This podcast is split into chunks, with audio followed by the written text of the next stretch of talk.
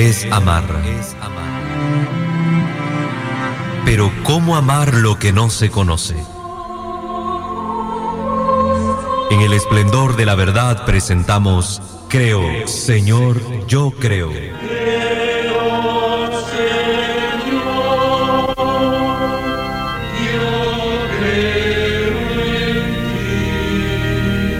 Juntos profundicemos en cómo es la vivencia cotidiana de nuestra fe. Escúchanos y conoce más sobre nuestra fe católica.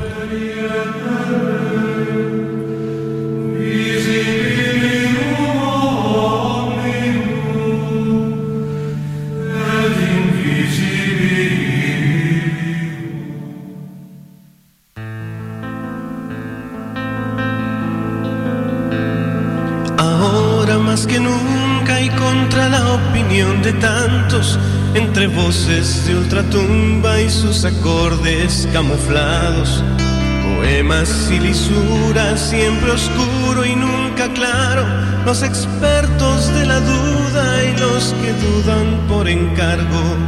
Ahora En el nombre del Padre, del Hijo y del Espíritu Santo. Amén.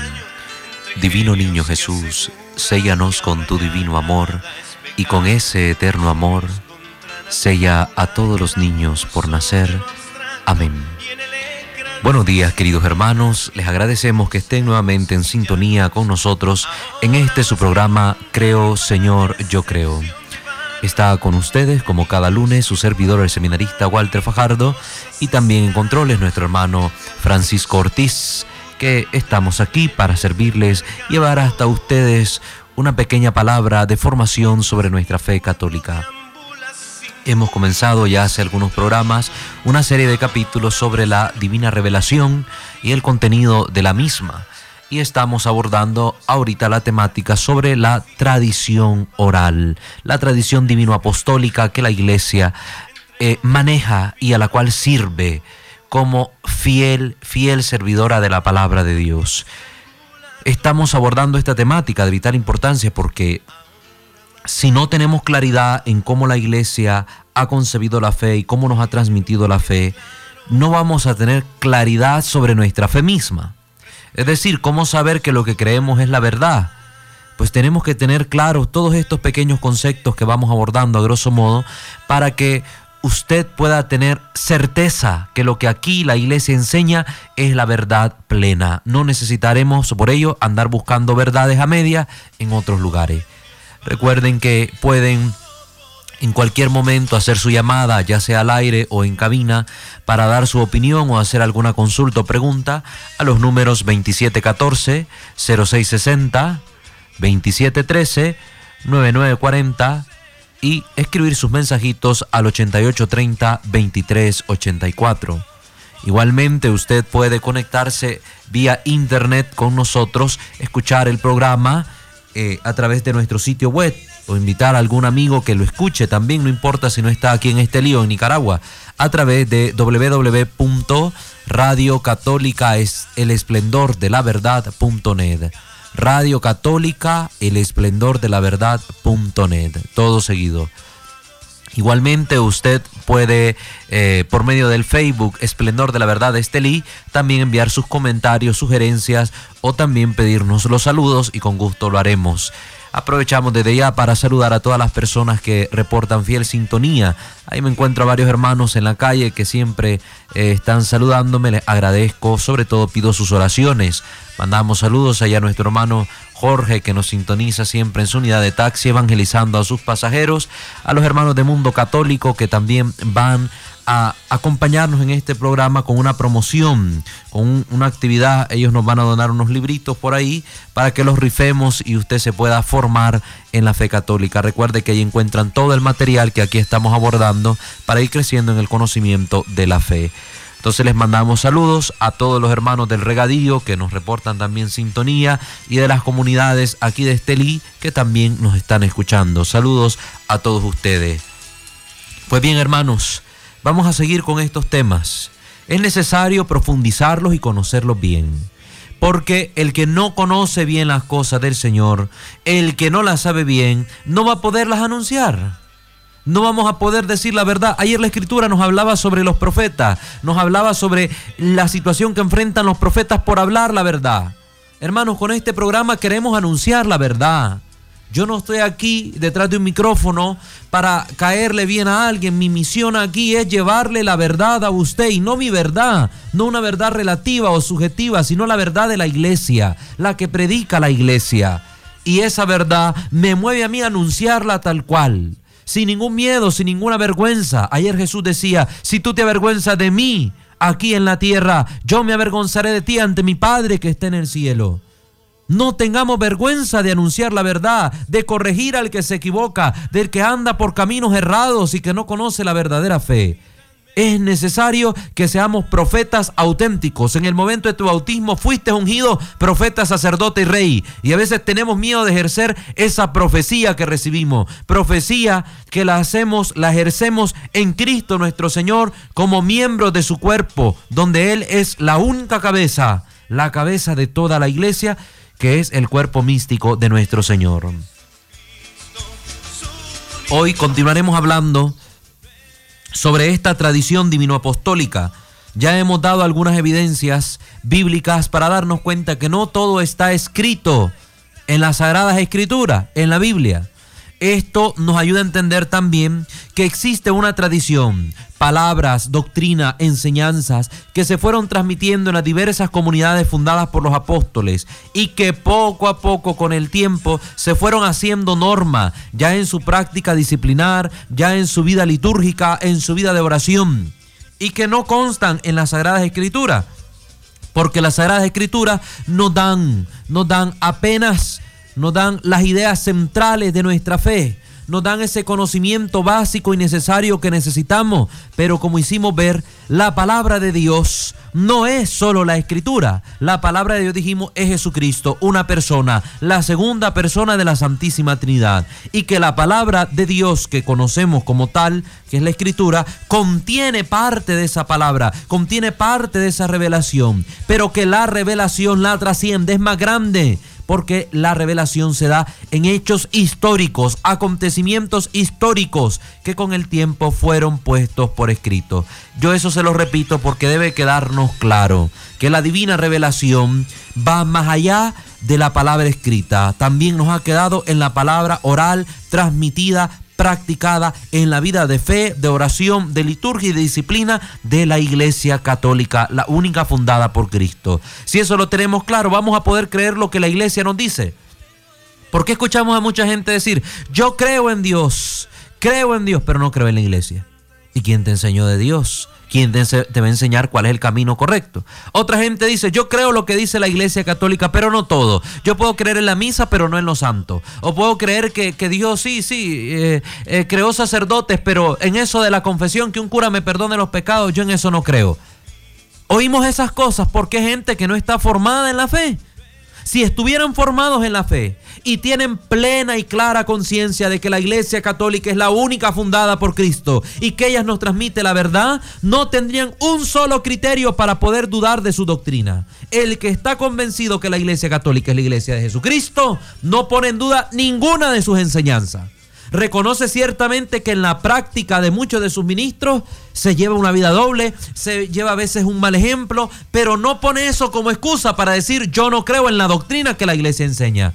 Porque la iglesia jamás se ha equivocado en sus enseñanzas doctrinales se ha equivocado tal vez en la práctica, en la pastoral, ha cometido errores algunos de sus ministros, pero ella en el cuerpo doctrinal que no transmite, donde nos da a conocer quién es nuestro Dios, donde nos da a conocer la palabra de vida, el camino seguro para llegar a Él, jamás ha cometido error. Eso que quede claro. Entonces, si la iglesia jamás ha errado en sus enseñanzas, en su enseñanza doctrinal, ¿Quién soy yo para juzgar a la iglesia o para poner en duda sus enseñanzas? ¿Quién soy yo? ¿Me creo más que Dios? ¿Me creo más que Cristo, que es la cabeza de esta iglesia? ¿Me creo más perfecto que el Espíritu Santo? Pues hermano, usted está en un error. Usted está actuando satánicamente. Así se lo digo. Si usted juzga a la iglesia y su doctrina, usted le pertenece a Satanás. No está actuando según Cristo.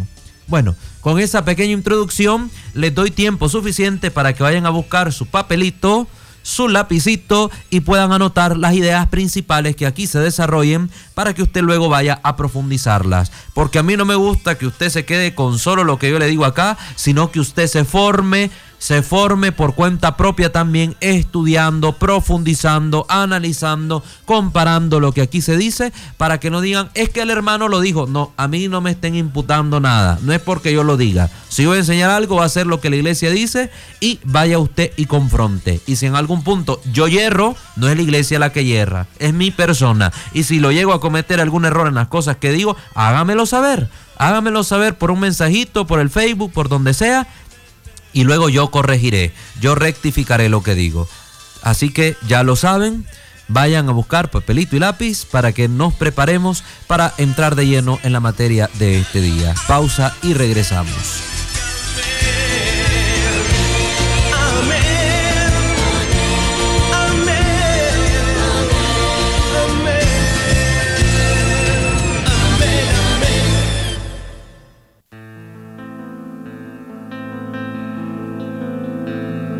Ahora más que nunca y contra la opinión de tantos, entre voces de ultratumba y sus acordes camuflados, poemas y lisuras, siempre oscuro y nunca claro, los expertos de la duda y los que dudan por... Muchas gracias por continuar con nosotros.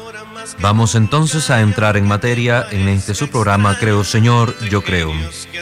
¿Cómo sabemos quién escribió el Nuevo Testamento? ¿Cómo sabemos quién escribió el Antiguo Testamento? Son preguntas que debemos hacernos. Todos los hermanos separados que siempre atacan a la iglesia basan sus argumentos en la doctrina que presentan las Sagradas Escrituras. Pero ¿cómo saben ellos que la Biblia es la Biblia? Es la palabra de Dios. ¿Cómo pueden saberlo? La mayoría de los libros de las Sagradas Escrituras no afirman ser inspirados por Dios. No dicen que son inspirados, la mayoría de los libros. Es decir, no está escrito en ellos mismos que ellos sean inspirados por Dios. Primera cosa que tenemos que saber. La Biblia tampoco nos ofrece un apéndice ni una lista de los libros que conforman tanto el Antiguo como el Nuevo Testamento. No se nos da después de que termine el último libro de la Biblia un manualito donde venga escrito estos son los libros de la Biblia. No, en la actualidad es que se les ha puesto índice. Pero ese canon, esa lista de libros, fueron decididas tanto por los judíos en su tiempo, que fueron sacando también libros que se iban escribiendo a la par de los que conforman el Antiguo Testamento, ya vamos a ver algunos ejemplos de eso, y ellos fueron seleccionando los textos que iban a formar su canon.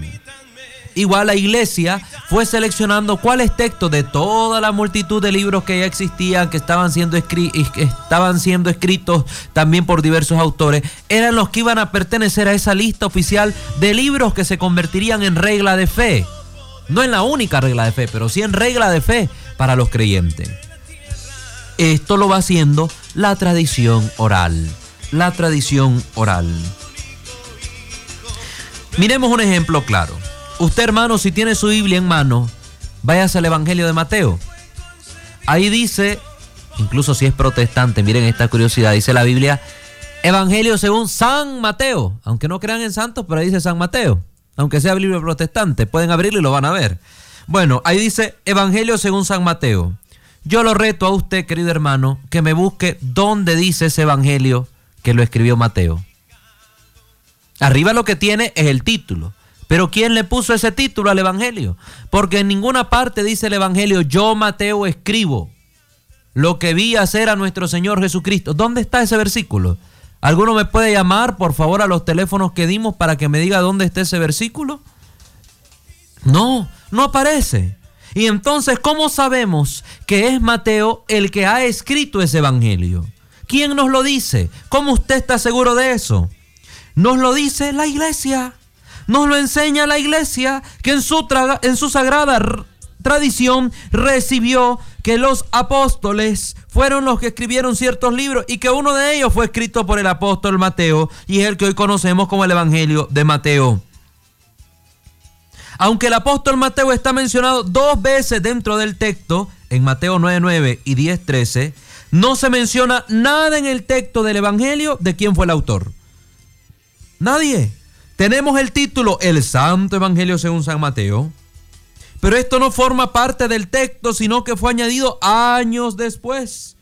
Años después. La primera atribución a Mateo como autor es la afirmación que hace el obispo de Hierápolis, Papías, allá en Frigia en el año 130 después de Cristo, imagínense, en el siglo segundo, citado también por Eusebio de Cesarea en el siglo cuarto. Imagínense, ahí la iglesia es la que nos dice que es Mateo el que ha escrito ese evangelio. Porque la iglesia conservó la enseñanza de este apóstol, se puso por escrito, lo custodió una comunidad creyente y luego fue transmitiendo a las otras comunidades. Y fue Papía el que nos dijo, y en el año 130, imagínense cuántos años después de haber sido escrito el evangelio, en el año 130 nos dice que ese es creído por la iglesia como el Evangelio de Mateo. Y llega hoy hasta la Biblia de católicos, protestantes y de no creyentes que tienen la escritura como una, herramienta de estudio, llega ese Evangelio como Evangelio de Mateo. ¿Quién nos dijo eso? La sagrada tradición divino-apostólica de la iglesia. Entonces, ¿cómo usted rechaza la tradición de la iglesia si le estoy dando aquí los argumentos que basan y sustentan lo que le estoy tratando de mostrar? No se dice en el texto haber sido escrito por Mateo. No leemos Mateo, yo Mateo escribo. El título no forma parte del manuscrito griego. Fue añadido tiempo después. Mateo ha de haber dicho a la iglesia que lo escribió y esa información fue transmitida oralmente a través de los años. Por tanto, la tradición oral es fuente de la revelación de Dios. Sabemos, por ejemplo, que fue Juan quien escribió el cuarto evangelio y sucede lo mismo. ¿Cómo sabemos que Juan escribió ese evangelio? Lo sabemos por la iglesia. Fue San Irineo, discípulo del apóstol Juan, quien nos dio a conocer que él había escrito ese evangelio. Así lo menciona en su escrito Adversus Hereses, en contra de los herejes. Ahí menciona que este texto que hoy tenemos como evangelio de Juan fue escrito por el apóstol San Juan. ¿Y cómo lo supo él? Pues por la tradición oral, porque se comunicó esa información de manera oral. Sabemos nosotros cuáles libros son inspirados. Sabemos que es Mateo quien escribió el primer evangelio porque la iglesia nos lo dice. Porque la iglesia nos lo dice.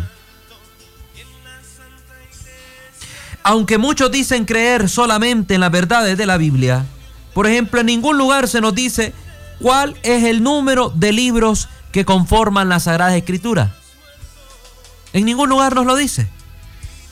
O usted me puede decir en qué parte de la Biblia se menciona el número exacto de libros que la conforman. ¿En qué parte? No nos lo dice. No nos lo dice. El canon para el Antiguo Testamento consta de 46 libros y 27 para el Nuevo Testamento. Esa es la cantidad de libros que conforman la escritura. 46, 27. Pero ¿dónde está ese número? Nadie nos dice, nadie nos lo dice en la escritura. Y ese número nos lo da la iglesia. La iglesia nos dice cuántos son los libros que conforman tanto el Antiguo como el Nuevo Testamento. Por eso necesitamos no solo la Biblia, sino la autoridad de la iglesia para poder entrar a conocer la revelación de nuestro Dios.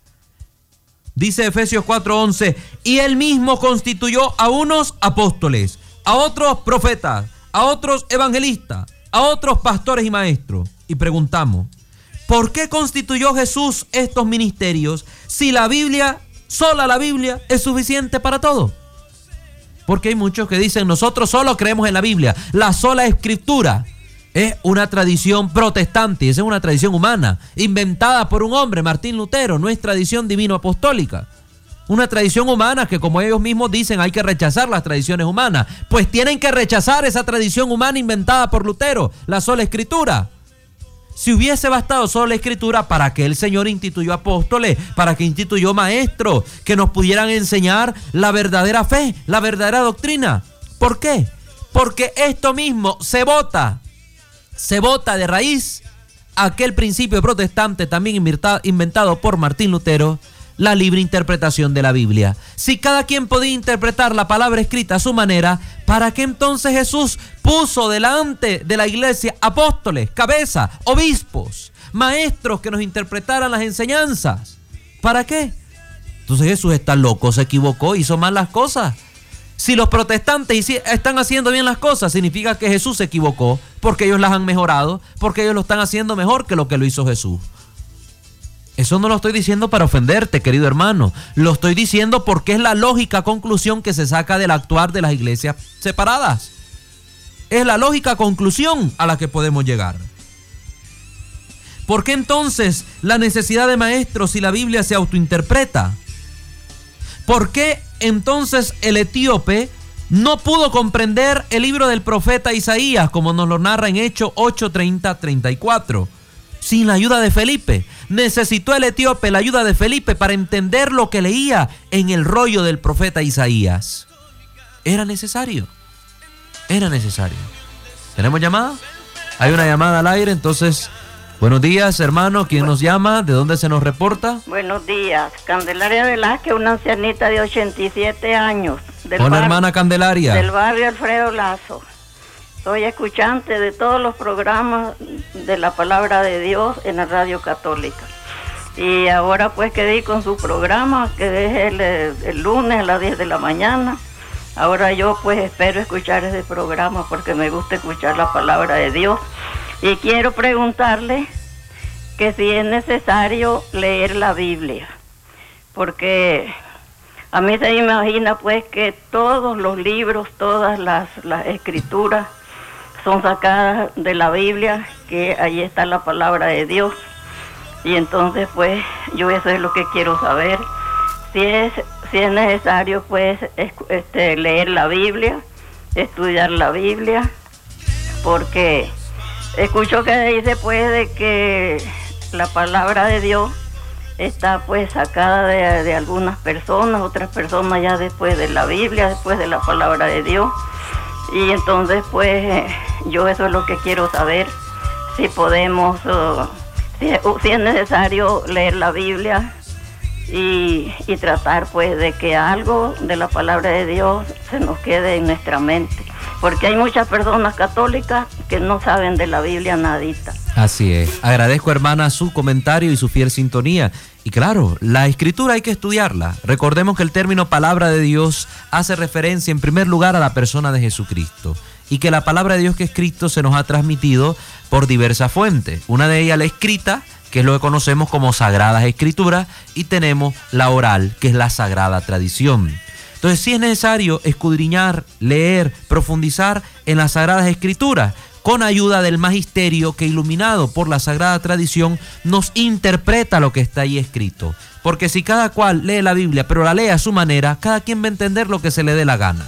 Va a entender lo que se le dé la gana. Para unos dice una cosa, para otros dice otra. Ya lo vamos a ver más adelante. Si Dios quiere, hoy mismo en este programa lo vamos a poder ver esos ejemplos.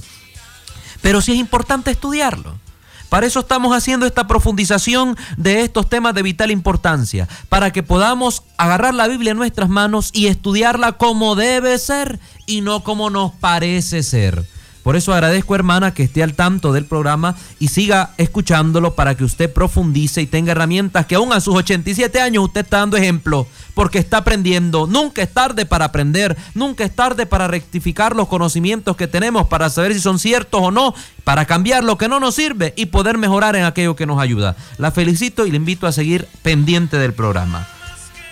Estamos viendo entonces que la misma Biblia nos da testimonios de que Jesús ha dejado algunas personas al frente de la iglesia para hacernos entender lo que la escritura quiere decirnos. Así que la libre interpretación de la escritura es un error, una herejía. La sola escritura es un error, es una herejía, impulsada por Martín Lutero. Entonces vamos a ir a otra pausita y regresamos para que sigamos viendo estos ejemplos de la tradición oral y cómo la misma Biblia nos da testimonio de ello.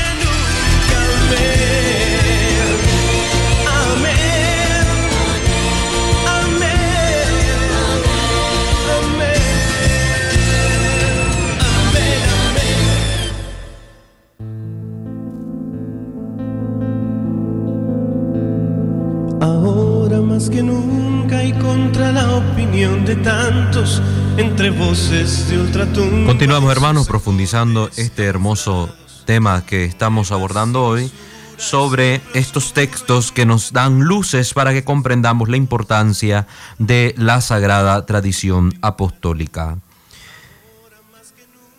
Para los católicos, la Biblia y la tradición son la manera en que Dios se ha revelado y el magisterio es el que interpreta correctamente la revelación y está al servicio de la divina revelación.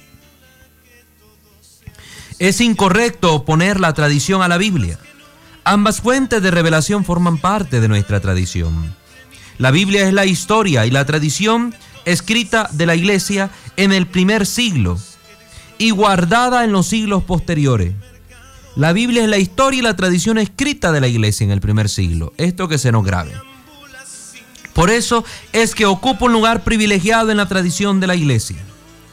Dios ha dejado al magisterio para que nos interprete correctamente las sagradas escrituras. Ejemplo de eso lo tenemos, por ejemplo, en segunda de Tito 1.13, la segunda carta a Tito. Fijémonos bien, dice, retén la forma de las sanas palabras que de mí oíste le dice el apóstol Pablo. Retén la forma de las sanas palabras que de mí oíste. Primero le dice que de mí oíste, no le ha dicho que yo te mandé por escrito. No está hablando de una palabra escrita, sino de una palabra predicada. Luego también dice en la primera de Tito 6:20, Timoteo cuida, cuida bien lo que se le ha confiado. No escuches palabras mundanas no escuches palabrerías vacías, ni los argumentos que opone el falsamente llamado conocimiento. Pues algunos que profesan esa clase de conocimiento se han desviado de la fe. Cuida bien, le está diciendo el apóstol, lo que a ti se te ha confiado. Porque tienes que tener discernimiento para poder enseñar lo que él ha recibido y no para mezclar falsas palabrerías y engañar al pueblo de Dios. Y esto es lo que pasa muchas veces con los mal llamados pastores protestantes.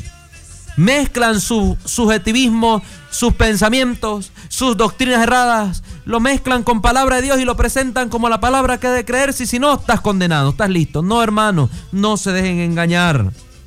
Mira que en la carta a los Colosenses 2.8 dice la palabra de Dios. Mirad que nadie os engañe por medio de filosofías y huecas sutilezas, según las tradiciones de los hombres, conforme a los rudimentos del mundo y no según Cristo. Que nadie les engañe, hermano, que nadie les venga a decir cosas que son mentiras con esas tradiciones de hombres como es la sola escritura o la libre interpretación de la Sagrada Escritura. Eso es falso. Eso es falso. La tradición oral en el Nuevo Testamento. Vemos también en la primera carta a los tesalonicenses, capítulo 2, versículos 13. Vayan anotando todas estas citas. Primera carta a los tesalonicenses 2.13. Por lo cual también nosotros sin cesar damos gracias a Dios de que cuando recibisteis la palabra de Dios, que oísteis de nosotros, la recibisteis no como palabra de hombre, sino según es en verdad la palabra de Dios Está diciendo el apóstol que lo que ellos predican es la palabra de Dios, una palabra que era predicada y que luego fue consignada por escrito. En Hechos 2.42 leemos que los primeros cristianos perseveraban en la doctrina de los apóstoles, doctrina que era predicada, predicada. La doctrina en la que perseveraban los cristianos era oralmente transmitida porque el Nuevo Testamento no estaba escrito y definido totalmente. Notamos entonces que está la predicación de los apóstoles, poniéndosenos como palabra de Dios en primer lugar. Antes de una palabra escrita, se nos está hablando de una tradición oral. Cuando la iglesia habla de tradición, esa tradición con T mayúscula, no está hablando de leyendas, de mitos o costumbres transitorias por ejemplo, como la manera de cómo el sacerdote se viste. Tradición que quiere decir las enseñanzas. Tradición, perdón, quiere decir la enseñanza, los dogmas, que vamos a hablar de dogmas en su momento, y la autoridad de enseñar que viene de Jesús por medio de los apóstoles. De eso estamos hablando. Las enseñanzas, los dogmas, las cosas que no pueden variarse. Recuerden el programa anterior hablamos de los contenidos de la tradición apostólica y hablamos de la fe y la moral que no pueden ser cambiados y luego hablamos de la liturgia que puede tener variaciones, de la disciplina, por ejemplo el celibato es una norma disciplinar que apareció con el tiempo, puede ser cambiado, hoy puede decirse se cumple, mañana puede decir ya no se siga cumpliendo, esas son disciplina y pueden variar. Miren qué importante, vamos a ver algunos textos que nos muestran que aunque la escritura es palabra de Dios, hay muchas cosas que Jesús dijo o que los apóstoles dijeron y que solo están mencionadas, a grosso modo, por algunas cartas, algunos textos, pero que se conocían por tradición oral. Miremos ejemplo. Hechos 20, 35 nos dice que Pablo cita de Jesucristo algo que no vamos a encontrar en ningún evangelio. A ver, vamos a anotar la cita y luego les vuelvo a tirar el reto. Usted va a buscar en paralelo dónde aparece eso en el evangelio. Yo le voy a dar la cita de Hechos de los Apóstoles. Pablo está citando que Cristo dijo. Bueno, usted me va a buscar dónde en los evangelios aparece eso que Cristo dijo. Dice San Pablo que Jesús dijo, más bienaventurados, más bienaventurado es dar que recibir. Eso es lo que dijo Cristo. Más bienaventurado es dar que recibir. ¿Dónde está esa palabra textual? A ver los retos, que me lo busquen en el Evangelio de Mateo, de Lucas, de Marcos o en San Juan. En cualquiera. ¿Dónde está eso? No está. ¿Y cómo lo sabe Pablo? Porque Pablo tenía encuentro con los apóstoles. Pablo escuchó a los apóstoles predicar especialmente a Pedro, su buen hermano Pedro, como le llamaba. Lo escuchaba hablar y seguramente Pedro mencionó esto en algún momento. Y eso es tradición oral. Él lo retuvo y nos deja un vestigio de esa tradición oral que recibió y lo puso por escrito. Y lo vemos mencionado ahora en Hechos de los Apóstoles 20:35.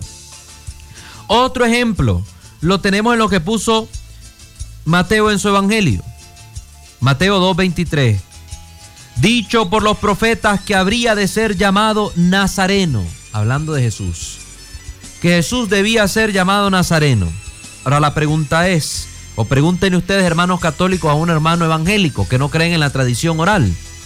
Pregúntenle, ¿en qué libro del Antiguo Testamento se profetizó esto de Jesucristo?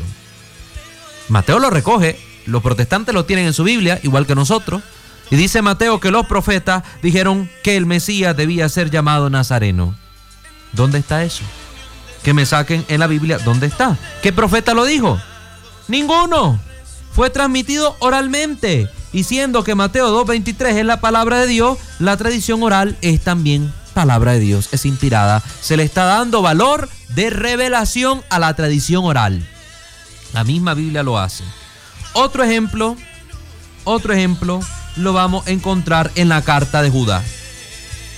En la carta de Judas que tienen ustedes hermanos separados también, dice el versículo 17 al 18. Pero vosotros, amados, tened memoria de las palabras que antes fueron dichas por los apóstoles de nuestro Señor Jesucristo. Primero una referencia a la tradición oral. Los que os decían, en el postrero tiempo habrá burladores que andarán según sus malvados deseos. ¿En qué evangelio se nos dice eso?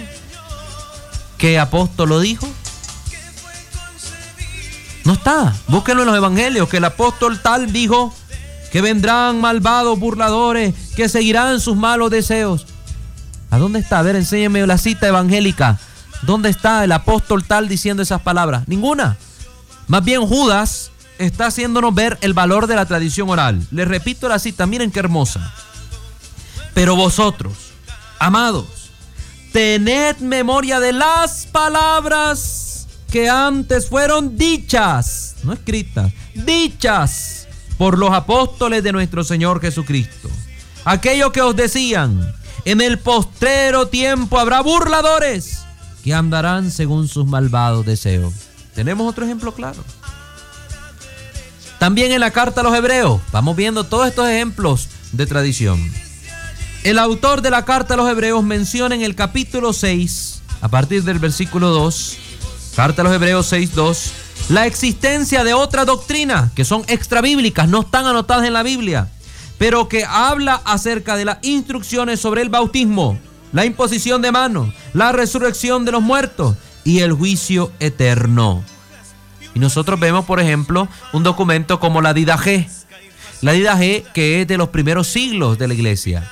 Entonces, la Didaje contiene la enseñanza de los apóstoles. Se llama Didaje o enseñanza de los doce apóstoles. Ahí están escritas las instrucciones sobre el bautismo, la imposición de manos. Y es un documento que para la iglesia tiene peso por ser un documento avalado por la tradición de la iglesia, que no entró como libro de la escritura, pero sí como un documento donde están recogidas instrucciones diversas sobre cómo proceder en los bautismos, en los ritos, en la Eucaristía, etc.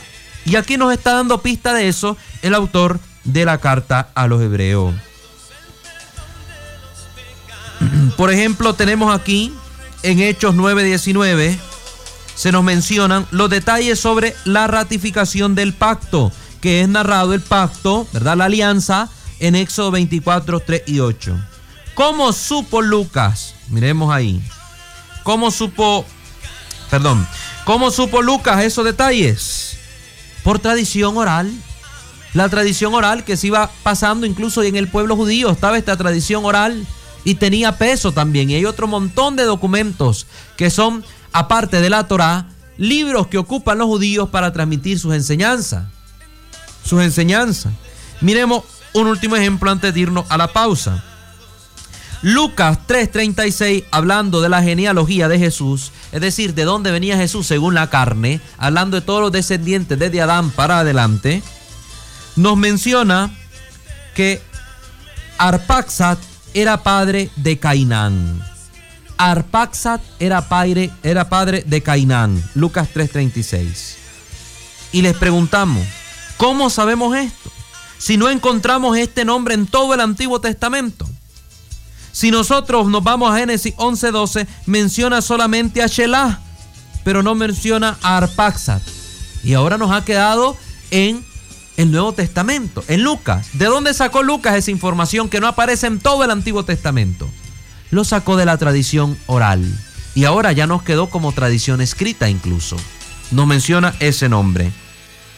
Recuerden simplemente lo que dice la tercera carta de Juan versículo 13. Tengo muchas cosas que escribiros, pero no he querido hacerlo por medio de papel y tinta, pues espero ir a vosotros y hablar cara a cara. Muchas cosas más le dijo el apóstol Juan a sus discípulos que no están escritas, pero que se transmitieron oralmente. Vamos a la pausa y regresamos para la última parte del programa, que lamentablemente es poco el tiempo que nos, nos permiten al aire y no podemos profundizar mucho los temas.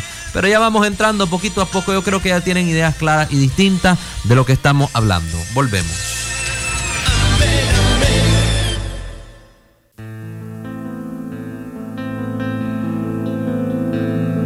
Ahora más que nunca y contra la opinión de tantos entre voces de ultratumba y sus acordes camuflados.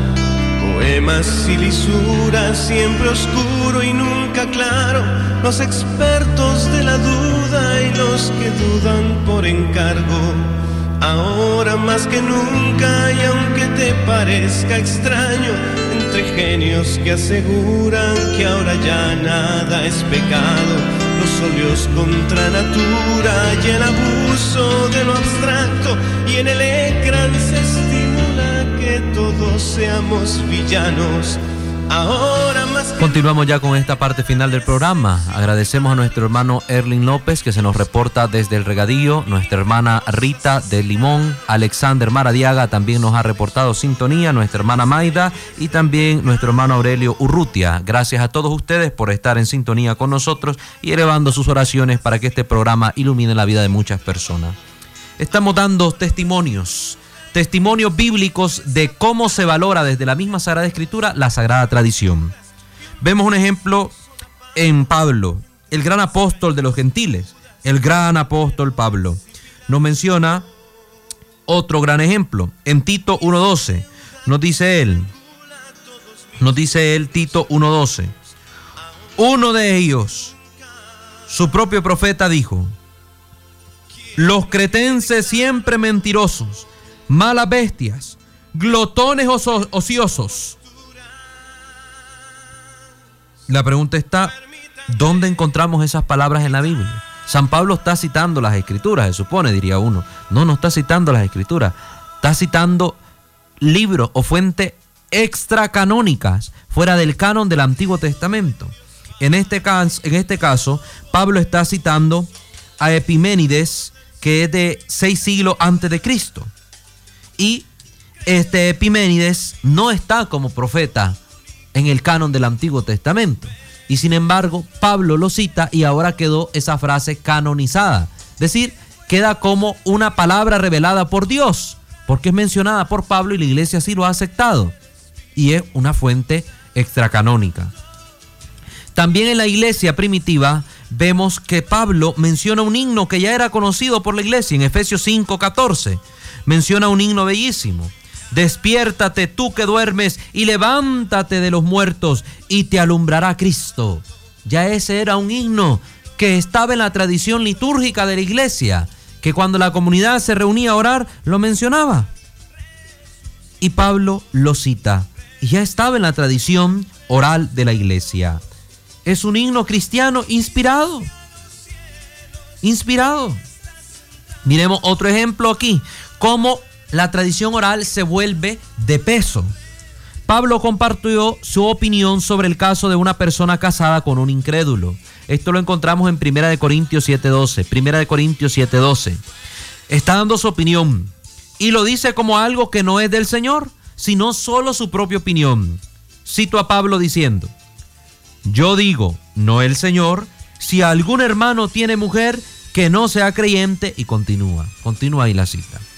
Pero es la opinión del apóstol, no está diciendo que es Dios quien se lo ha dicho, es su opinión. Sin embargo, quedó consignado en la Sagrada Escritura y hoy la iglesia lo toma como inspirado por Dios.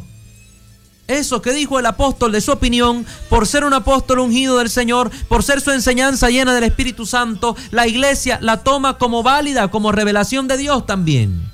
Y lo mismo sucede con algunos libros del Antiguo Testamento. Por ejemplo, hablando de los macabeos o del eclesiástico, hay un libro que dice, yo lo escribo recogiendo lo que me enseñó mi padre, pero es un libro que simplemente lo doy para instruir. Y entonces de ahí se agarran los protestantes para decir, ve, este libro no es inspirado porque es escrito por un hombre cualquiera y simplemente lo está dando como bueno para enseñar. Pues lo mismo sucede que acá. Pablo igual, lo que estaba diciendo no se lo había revelado Dios, era opinión personal. Sin embargo, la iglesia, por valorar el contenido de este libro, ha dicho que es palabra de Dios, es revelado por Dios y lo ha tomado como tal. Por eso este libro del Antiguo Testamento también la iglesia le da ese valor de ser un texto inspirado y lo toma como tal. Eso no lo olvidemos. Otro ejemplo claro lo tenemos con el apóstol Judas, que cita un libro apócrifo, el libro de Enoch, primera de Enoch 1.9. Este no es un libro canónico, pero lo cita Judas. Lo cita. Y dice, de estos también profetizó Enoch,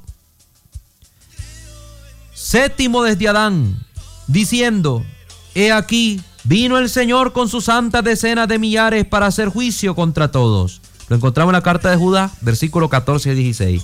Judas está mencionando un libro extracanónico del Antiguo Testamento, pero lo manejaba la tradición oral y por eso ahí está mencionado. También el pleito que sale de Miguel con Satanás por el cuerpo de Moisés, mencionado ahí en el libro de Judas, que es una carta canónica que todos los tenemos, hasta los protestantes lo tienen en su Biblia. ¿A dónde sale en el Antiguo Testamento este pleito? En ningún lado. Es tradición oral que fue transmitida y que Judas la consignó en su escritura. Pues queridos hermanos, quisiera continuar abordando este tema, pero ya el tiempo ha llegado a su fin.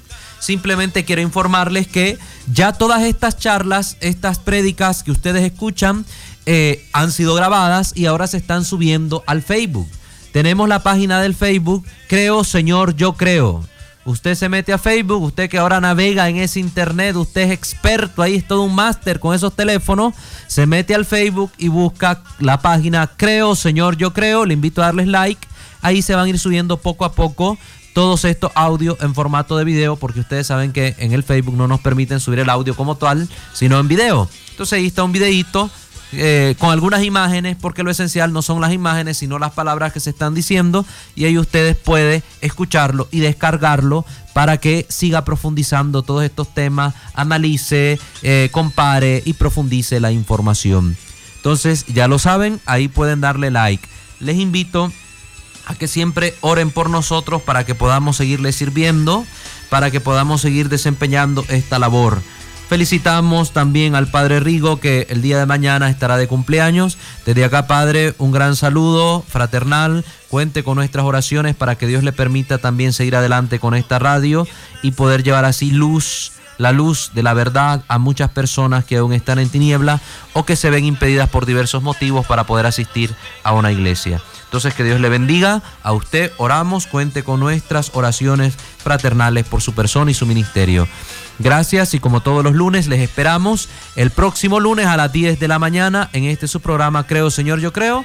Estuvo con ustedes el seminarista Walter Fajardo y nuestro hermano Francisco Ortiz en Controles. Que Dios les bendiga.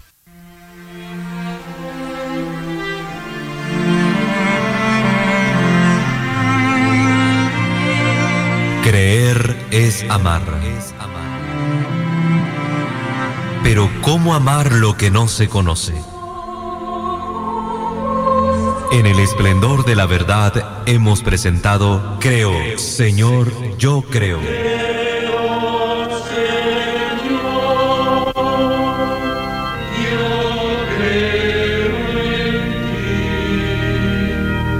Donde juntos profundizamos en cómo es la vivencia cotidiana de nuestra fe.